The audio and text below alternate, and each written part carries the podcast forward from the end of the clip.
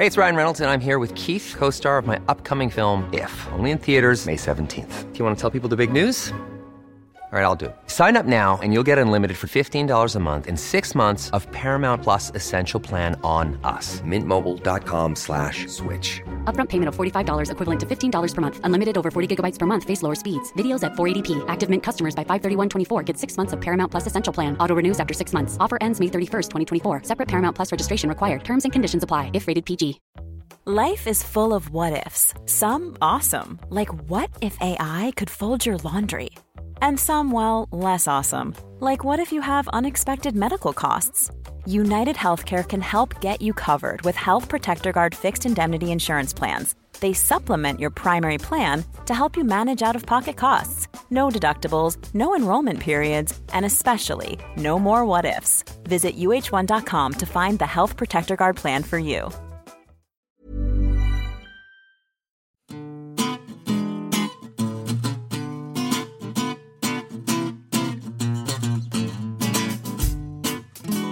Hi, I'm Stephen. And I'm Anoosh. Anoosh is performing the role of the I can't believe it's not Helen. Helen is away. I am, of course, back, which is why we are back to normal service. Also resuming new normal service is the Labour leadership election. Uh, it's sort of a lot like last year's, except it's a bit hotter and everyone's slightly crankier. Um, we now have a YouGov poll showing what I think it's fair to say no one in this office was particularly shocked by. Jeremy Corbyn miles ahead in the Labour leadership, heading for a second successive landslide. Yeah, an even bigger mandate, his favourite word, than he had last time. Um, no, no one was particularly surprised, but to see it splashed on the front page of the Times, which was the paper that, that did the poll with YouGov, has really um, sort of wiped out any of those hopes in Corbyn's detractors that Owen Smith would somehow come out of this the victor and that there are all of these secret voters and people in unions who who actually were backing Smith but but they were sort of shy Smithsters. Yeah. Uh, I think the thing I found remarkable about this the sequel as it were is uh, the behavior of a lot of people who are opposed to Corbyn who have tried exactly the same approach exactly the same message than didn't work last time, and have had this, and the number of people who seem surprised by this this this YouGov poll, which is everything we expected from CLP nominations. It's it's everything saying something you know fairly off color about Jeremy Corbyn on the internet would lead you to suggest, and yet they're surprised. I just don't get it. I suppose that people do have a little bit of hope in them from the fact that these are such unpredictable times, and you can hear it from anyone making predictions anywhere, from the French elections to the US election. Who knew that Donald Trump would become the Republican candidate? Who knew that Jeremy Corbyn would become the Labour leader? There's so many things that are completely beyond our ability to predict the outcome, apart from maybe you, Stephen, who's had a, a few hits with your with your forecasting.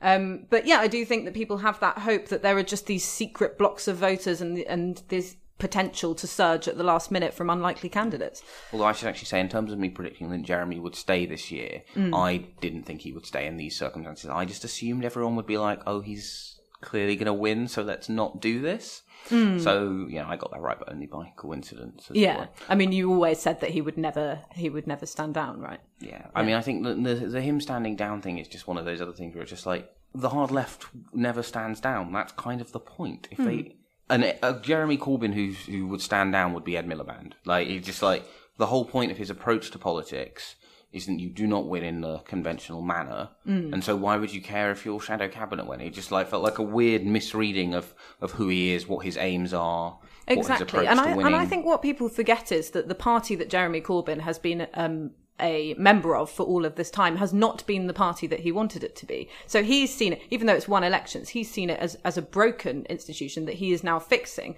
And everyone else who is against Jeremy Corbyn sees that as the other way around and project that onto him. Yeah. I do think that's one of the uh, slightly strange things about Labour's internal battle is it does feel like there's a it does feel almost sometimes like you're talking to two separate people speaking playing two different sports speaking in two different languages yeah. i yeah kind of so like the coup was like but we've got jeremy in check and Jeremy's like, "Are we not playing Scrabble?" Like, I, because that's definitely what I think is going on here, um, and it is just really playing Scrabble with Monopoly pieces. Yeah, and it's like one of those things. Like, well, actually, it turns out that these two people have very different ideas. But hmm. I think the other thing is, I feel when you talk to people in, in Jeremy's office, they're much more likely to be like, okay, right, so, you know, so the party's Social Democrats, this is how they feel, the party's Liberals, this is how they feel. Hmm. Whereas it feels like the centre of the Labour Party doesn't quite seem to have realised that there are three discrete ideological factions in the Labour Party. There always have been, and that negotiating with one in the way you would with another is obviously not going to work. Exactly. And I've seen a sort of new fourth faction um, arising in the Labour Party as well, which is some of the main sort of hardcore supporters of Jeremy Corbyn actually have quite different priorities to Team Corbyn and the Yeah. leadership office. So they want to have they have this idea of, of a progressive alliance and sort of breaking British politics in order to fix it for the for the ideology that they believe in. Whereas I think Jeremy Corbyn is a bit more of a traditionalist in terms of taking over the party, changing it to have it in the image of he, he and his allies, and then ruling from very much a parliamentary perspective rather than a mass movement perspective. I think there is a bit of a divide there. Yeah, I think there's a definite generational cleavage. I mean, actually, we've got lots of things we should talk about, but we should discuss the Progressive Alliance because obviously you are, you know, our resident Green expert. I think probably the most well connected in the Green movement mainstream journalist. Um, there's been a lot of talk about a Progressive Alliance.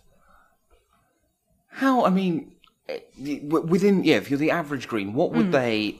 What would, what do you think they would want for a progressive alliance? Because I feel like we never really talk about it from the perspective of what the other parties would want out of it.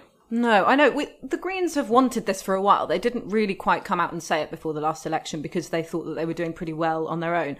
Um, but they, what they want is, I think, ultimately, is to have deals with Labour MPs, probably Corbynite Labour MPs or candidates in seats where the Greens are very strong. Seats, obviously, like Brighton, but also places like Bristol and I think Norwich and those kind of places, um, where they would perhaps run on a joint ticket or they would perhaps only run one of the candidates, either the Labour one or the Green one. I think that would be pretty much all they could hope for in a first past the post system.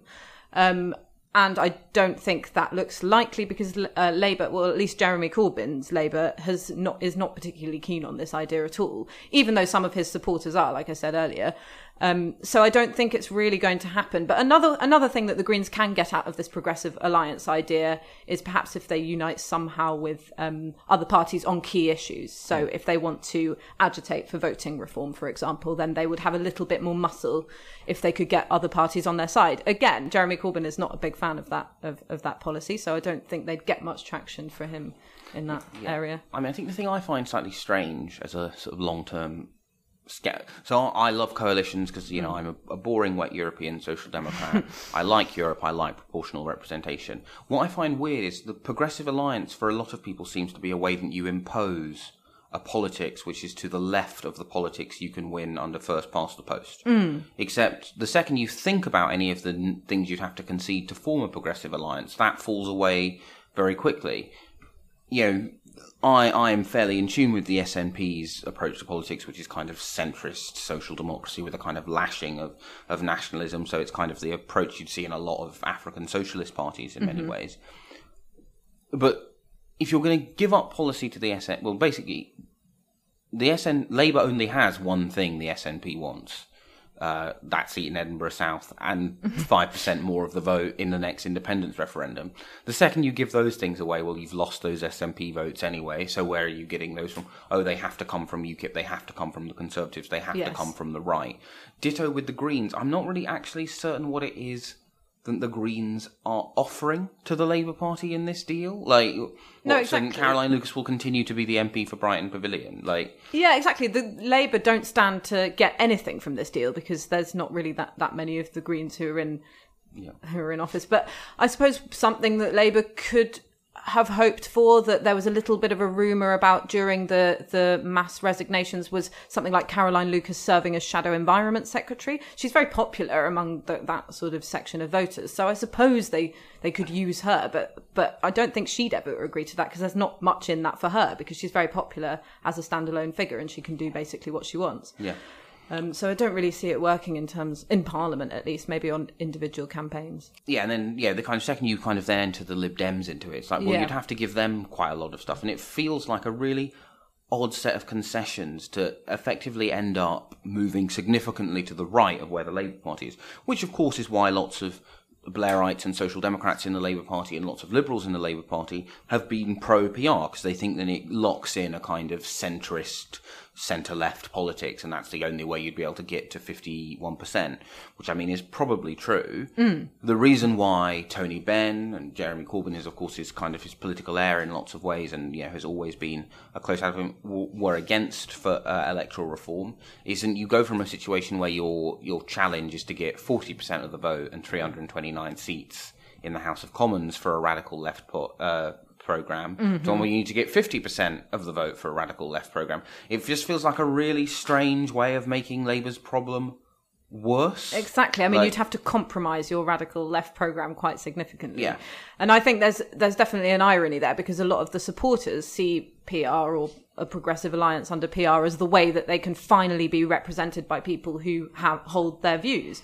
But actually, what they seem to forget is that we'd probably have a Tory UKIP government now if we had that yeah, kind of system. and that's the thing is like, Yeah. and you know, it, I mean, I think it. Pro- I think because you know, my favourite fact about how bad things are for the left in Europe is who is the second most successful left-wing politician in 2015. It was Ed Miliband, because no one else got as Yeah. high as 31% of the vote. Primarily, that was because of, of, of first past the post. But actually, all that would happen is some of that vote would go to the Greens, some of it might have gone to the Liberals, some of it might have gone to a traditional communist party. Yeah. Um, but it wouldn't actually have increased the net left vote very much. It would have just changed the problem. You know, the problem isn't the Conservatives got two million more votes than everyone else. The problem isn't four million people voted for, for UKIP. Yeah. Uh, it, is, it is a strange one. On the subject of voting for UKIP and UKIP like things, effortless segue right there. Brexit. What does Brexit mean? Brexit means Brexit, which is uh, Theresa May's line that she's sticking to and repeating. Um, she had her, I think the three Brexit- Brexiteers is now their nickname. She had those in for a meeting today. That's David Davis, who is, um, I think he's Minister for the Department for Exiting the EU. Yeah. Uh, Liam Fox, who's International Trade Secretary, and Boris Johnson, who's For- Foreign Secretary, um, to discuss with them how they're actually going to start doing this thing. Um, I don't know, Stephen, what you thought, but I thought it was very much a sort of media managed. Just here, here is here is our lines on it, but we're not going to give you any detail whatsoever. Yeah, because I think one of the things that Theresa May and Philip Hammond, who is obviously the yeah, the thing we hmm. always forget is, you know, as Harold Wilson famously said, whoever is in office, the Treasury is in power. Hmm. The Chancellor is, you know, the most important thing. It's why, you know, when people go like, oh, wasn't it a mistake to put John McDonnell in as Shadow Chancellor, those, those people don't understand how politics works. You need to have a close ally at the hmm. Treasury. I think that there's an awareness from May and Hammond that you cannot show what your cards are in advance because it, it ri- increases the price than you will you will have to pay at a European level. So for them, it is all about going into a room with not, and we still don't have that much of a clue what it is her priorities in negotiating the terms of our exit are. Uh, which I mean, I think from a making a deal in Brussels perspective makes a lot of sense. From a, you know, for me not getting a second grey hair, I got my first grey hair during the Labour leadership race. Really, this Yeah. one? Yeah, Oh wow! yeah, I was very upset about it. I was going to say that's quite late. um, but yeah, I've got yeah, but you know, I've got I've got. Actually, I was about to say that I don't have good genes about that kind of thing. My mum looks like a badger, uh, but um, I hope she doesn't listen to this. No, she doesn't listen to the podcast. She's she's she's she's made it onto onto you know the, the website, and she occasionally uh, when she goes into town because she now lives somewhere fairly rural, she buys it from W H Smith's, as indeed should all of our listeners, unless you are print subscribers. Um, but, and all of our parents. and all of our parents, yeah, they should all, all Please. yeah, please, please buy the NS. Um, but she hasn't yet made it to the podcast. I hope. Uh, I guess I'll find out if I get an angry phone call claiming she doesn't look like a badger. but she does, in fact, look a lot like a badger. I worry whenever the badger call comes back. You know, go to visit her and they'll just be tear gas or whatever it is they're using to off the badgers. Um, anyway, that took a turn for the dark. Um, but yeah, uh, she's she also has always believed that uncontrolled immigration uh, and mass immigration is fueling support for the populist right. Uh, there's an irony, and of course, uh, a lot of people would say that politicians going on about immigration is fueling support for the populist right. You know, potato, potato. Um, but other than that, we just have no idea what it is she is looking to get, which is slightly unnerving. Yeah. No, I know. The thing that perhaps we should be focusing on because we can't really we can't know what the EU side are going to because they're not going to show their hand and, and Theresa May has clearly been quite subtle about saying what her priorities are. So I think we need to look at the domestic picture. I think I think Philip May's Philip Hammond's first um, spending commitment has been to do with uh, the subsidies and the grants that we usually get the, from the EU and how the Treasury is going to fill in the gap and he hasn't got a plan beyond 2020 and it's quite a substantial amount of money particularly for poorer areas that benefit from eu projects like in the in, like in cornwall and in wales. Yeah. um, so i think really it just spells deeper more painful public spending cuts um, in order to try and fill in those gaps. And so that's the only thing we really know that's going to happen which is quite a bleak vision yeah. for britain. Well that's a cheerful note. Uh, anyway let's move on to other things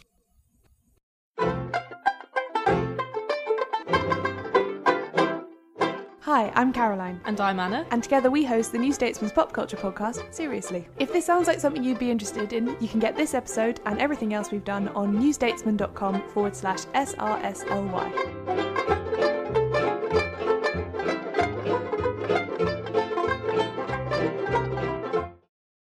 And we're joined for our second segment by our new digital culture writer, Amelia Tait. Hello. Uh, who will be talking to us about Jeremy Corbyn's digital policy launch, um, which was a sort of suite of measures uh, about the digital realm. I think it's fair to say it was probably one of the most ambitious single announcements of that kind of thing. Yeah seen for a while. Yeah, it seems that way. I mean, a lot of it is just very theoretical right now. I mean, there's eight points to it, but a lot of it is like, we want to make the internet this great place with no discussion of how they'll actually do it.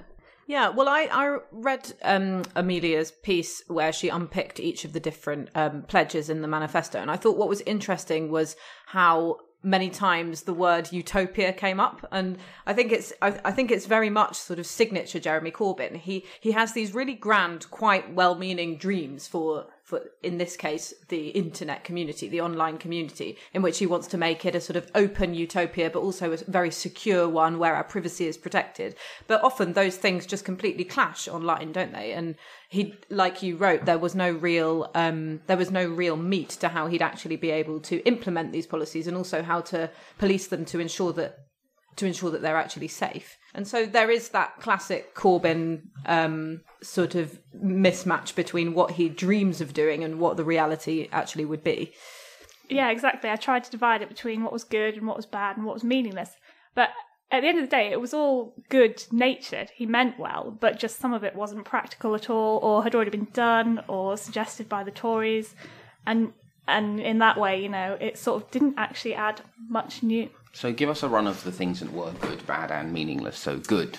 Uh, good is the Universal Service Network, um, which is basically just the proposal that everybody deserves the internet and the idea that he's going to make sure that everybody, regardless of where they are in the country, um, gets access to broadband, which obviously you can't really argue with. That is a fantastic idea. Um, it is something that the Conservatives have been trying to do for a while as well, though, so I don't think it's particularly revolutionary.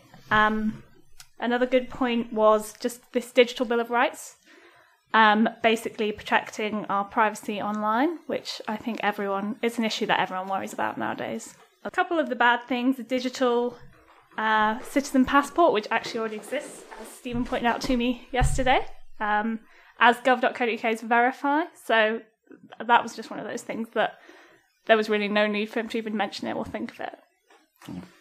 And the meaningless. The meaningless was all the utopian uh, stuff. The open knowledge library, which was basically the idea that everyone can have access to academic papers and, you know, for a national education service. But that is basically what the internet is. Mm-hmm. Um, and he sort of didn't say specifically how it would be different or how he would even get people to share their academic work on such a level. And it seems like it would take a lot of funding to do something that basically already exists. Because I think the I, I really liked the digital bill of rights stuff mm. uh, because we do still have this weird kind of wild west thing with with online rights. I really liked the uh, digital access stuff because I think although the government's trying to do things about it at the moment, they basically have this attitude, and if you fail, it's your if they fail to provide people adequate internet access, then it's somehow the people who don't have adequate internet access's fault. Mm-hmm. Um, you you wouldn't be able to, you know, not send someone a letter to let them know they were in arrears and then declare that it was their fault. But you can do that if you're the government on the internet. Um, but yeah, I also I don't know about you, Nish, but it did kind of feel like the lobby at its worst when people were like, "Digital passport, what does this mean?" And it's just like if you don't know, don't advertise your ignorance. Yeah, I do think whenever a government or whenever a party tries to introduce some kind of digital strategy, I think Ed Miliband had a similar sort of intention, although it was not nearly as um, fleshed out. It's very easy to mock. It's very easy to conjure up that scene from the thick of it where uh, Peter Mannion, the Tory MP, says, I call App Britain, which is some sort of really clumsy slogan for a for a sort of digital thing that he's trying to launch. It's very easy to mock, but actually we haven't seen any party leader give such a um, broad and um, thoughtful analysis of what actually needs to change about our relationship with the internet and with technology in order for it to be fairer. So the idea of bringing the internet to more people is actually quite a, a good lefty thing to do because I mean people eventually will have to do all of their benefits and stuff on online and also voting as well voting registration. I mean it's it's all quite democratic and and and nice. Um, but I, yeah I do think they have a long way to go before they have some properly fleshed out policies. But it, but it's I think it's the step in the right direction and and we really shouldn't be too cynical about this kind of thing because it is the future. Well, on that optimistic, futury note, uh, we will be back next week. It's that time of the year. Your vacation is coming up. You can already hear the beach waves, feel the warm breeze, relax, and think about work. You really, really want it all to work out while you're away. Monday.com gives you and the team that peace of mind. When all work is on one platform and everyone's in sync, things just flow wherever you are. Tap the banner to go to Monday.com.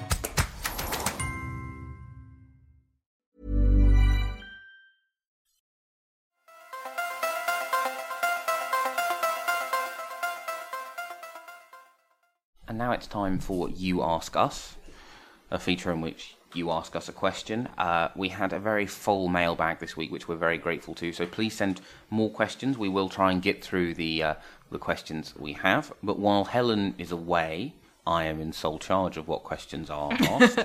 uh, which is obviously a mistake because I should never be given executive responsibility. So the question we're going to tackle is a thorny one, and I expect a lot of people will get in touch to tell me we're wrong.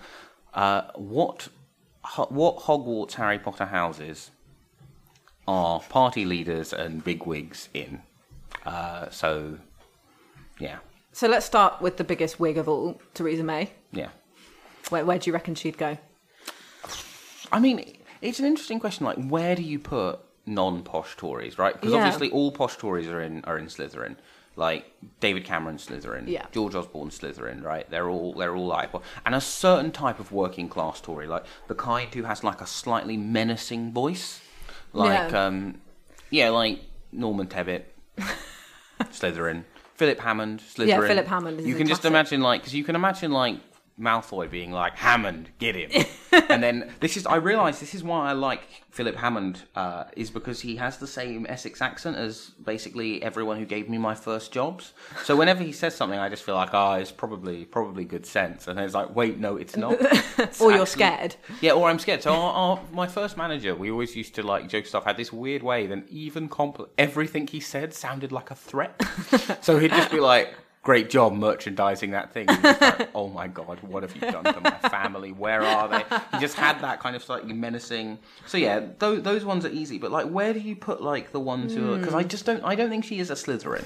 No, I don't think she's a Slytherin. I think people would s- say she's a Slytherin on the surface, but she's got Maybe she's more like a. Ravenclaw. Yeah, yeah. She's kind of, you know, she's like a hard-working, like priest's daughter. She's like, you know, she's very cautious. yes, Um, yeah, yeah. She stayed above the fray. Yeah. in terms of infighting. and that thing is like, what what do the Ravenclaws do? Yeah, the exactly. They're Potter? I above mean, the they, fray, they aren't do they? nothing. Like, they- they- that is their Like, yeah, position. they, they are they are literally Switzerland. Like, they are. Um, yeah. Um, right. So Theresa May. Right. So right, Theresa May Ravenclaw. Yeah, so um, Tim Farron nailed on Hufflepuff. Hufflepuff. Yeah, absolutely. Hufflepuff. I mean, like basically, Lib Dems are Hufflepuff. Yeah. they? like that. That is their thing. Like, you know, like yeah. Apart from maybe someone like Paddy Ashdown. Paddy. Ashdown. Yeah, uh, maybe makes it to Gryffindor. Gryffindor. Yeah, Um, I think Nick Clegg actually got out my first controversial call of the of the session. Nick Clegg, I think, makes it to Gryffindor. Yeah, Um, like you know, I think so. um, I I put him there. Who Jer- else is there? Jeremy Corbyn. Jeremy Corbyn. Well, he's got he's got qualities. He's a bit like a Harry Potter, really, isn't he? Because he's got the um, sort of noble sincerity, slight self righteousness of Harry Potter. So he should be in Gryffindor. But he's he's quite he's quite ruthless, isn't he? So maybe that gives him a Slytherin But I mean, ha- streak. ha- I mean, yeah, but like Harry Harry's- has a, Harry has, is a, Sly- has a Slytherin streak. Yeah. I mean, I think he actually the Harry Potter thing does kind of work. yeah, because Harry's got Um, yeah, because and also like you know Harry's got like his mate who kind of resents him and sort of thinks that his job should be him. That's McDonnell, obviously. Mm. Yeah. And then like there's like this, and actually the real hero is this like much more together witch. Yes. Hermione, aka Diane, Diane Abbott. Who, like, the, the underrated uh, because basically they really ought to be called Hermione Granger and a bunch of people whose job it is. Like basically, like she is like Doctor Who. Like so, she's like continually like, oh, it's a thing. You have the other people like, what's that, Doctor? She's like, I'll explain. Yeah, exactly, And then yeah. because she doesn't use because obviously like the problem with all Doctor Who isn't because the Doctor doesn't use violence. Someone else has to come in and like to the- solve the plot. Yeah, do the end. actual Yeah, stuff. and that's basically you know like that is basically the Harry Potter dynamic. So they Yeah. in fact should all be renamed. Hermione Granger and the Philosopher's Stone. Yeah. Hermione Granger and why is Chamber of Secrets so grim? Because she gets knocked out midway through, and that's Oh, like yeah. the only one. Like you know, When like, she's not helping when them she's fix not things. helping them fix it. And Yeah. That's that's that is the dystopian universe where something bad happens to Hermione. A snake Or Diane round- Abbott. or to Diane Abbott. Yeah. A snake would go around the Houses of Parliament, turning people to to stone. Um, Yeah. Right. So who are the other? So obviously we've we've put all of the big Labour beasts into. I mean, to, I think Gryffindor is mostly like the Labour House, except actually no, I think a, a lot of the kind of like so you know Ed Miliband, Ravenclaw, Yeah, yeah, Um, definitely. that whole like expat generation, apart from maybe Andy Burnham, Hmm. who's probably in Hufflepuff. Ed Balls. He's I mean, a bit so, of a Hufflepuff, so I he? have a lot of opinions about Ed. Balls, Okay. which uh, which we will save for another podcast. Uh, strict, strictly come. I am not letting it go. Um, but um, What about Owen Smith? What about Owen Smith? I mean, it's a question to which it's the answer to, isn't it? What about Owen Smith? Um, isn't he a squib? Um, Or a house elf? No, he's not as helpful as that. uh, Sorry, he- Owen. Yeah, um, but he will be set free on the 24th Yeah, that's of true. September. um, this is the thing you realise actually the houses are not that well like basically like they're not they're not sufficiently well drawn to make it it's like like some people are obviously Ravenclaw and obviously Slytherin Yeah. and then it's like They're not. They're not good for the soft left. Yeah. Yeah. I mean, I actually think basically the soft left are Hufflepuff, right? Yeah. In that, like, most of them, they're kind of just a bit bleh. And then occasionally, like Cedric, they try and do something brave, but it doesn't work out and they end up dead or Yeah. defeated in a landslide. But basically, that works for all of them. Ed Miliband, Mm. bit bleh, trying to do something, smashed in the election, Yeah. like Cedric. Andy Burnham. Andy Burnham. Yeah. Yeah. I mean, isn't Andy Burnham basically a Gryffindor pretending he's in Hufflepuff because one time he, like, Oh, yeah. Yeah, like he is, like, you know. Yeah. We all know that he is actually, like, you know, not not one of the soft left, no matter how much he, how much he tries to rebrand. Yeah. Um, I mean, Sadiq. Sadiq is a difficult one. that's really hard. I feel like Sadiq would just tell the Sorting Hat which house he wanted to Yeah. be in, whichever one he decided was going to like, you know, help him become president of the school council. Or whatever. Yeah. I mean, I think like yeah, everyone likes Gryffindors, and Sadiq would want to be liked. So I think maybe he'd be like, oh, Yeah. Yeah. He'd just tell it though, because otherwise he might be Slytherin if he's got that. yeah. No, I think he'd just be like, he'd basically be like, oi, hat. Yeah. If you put me in Slytherin, I'm going to put you somewhere, and you're not going to like where you get put. Um, yeah, I mean, it's one of the things I like about Sadiq is his, his menacing. Hmm. I, I like I like a politician to have a slight slight air of menace. Yeah. Um, yeah, not too much. Yeah, like once you get to the Tom Watson levels of air. Of Yeah. menace, Exactly. Because at least. Sadiq has a twinkle in his eye when he does it. Yeah, that's true. Yeah. You you can go far with a twinkle in your eye. Yeah. Anyway, I'm sure that there are many objections to uh, those placements. Yeah. Uh, do let us know. Do email in with your thoughts on what house various politicians should be in. Don't necessarily restrict yourself to the present or indeed this country. Can we agree, by the way, that Justin Trudeau would be in Slytherin because he's from he's from posh blood, and there is something about that guy that is creepy. There is something about that guy. But I think that's a controversial statement. I think we'll But yeah. we'll wait for the Twitter abuse to, to flood in.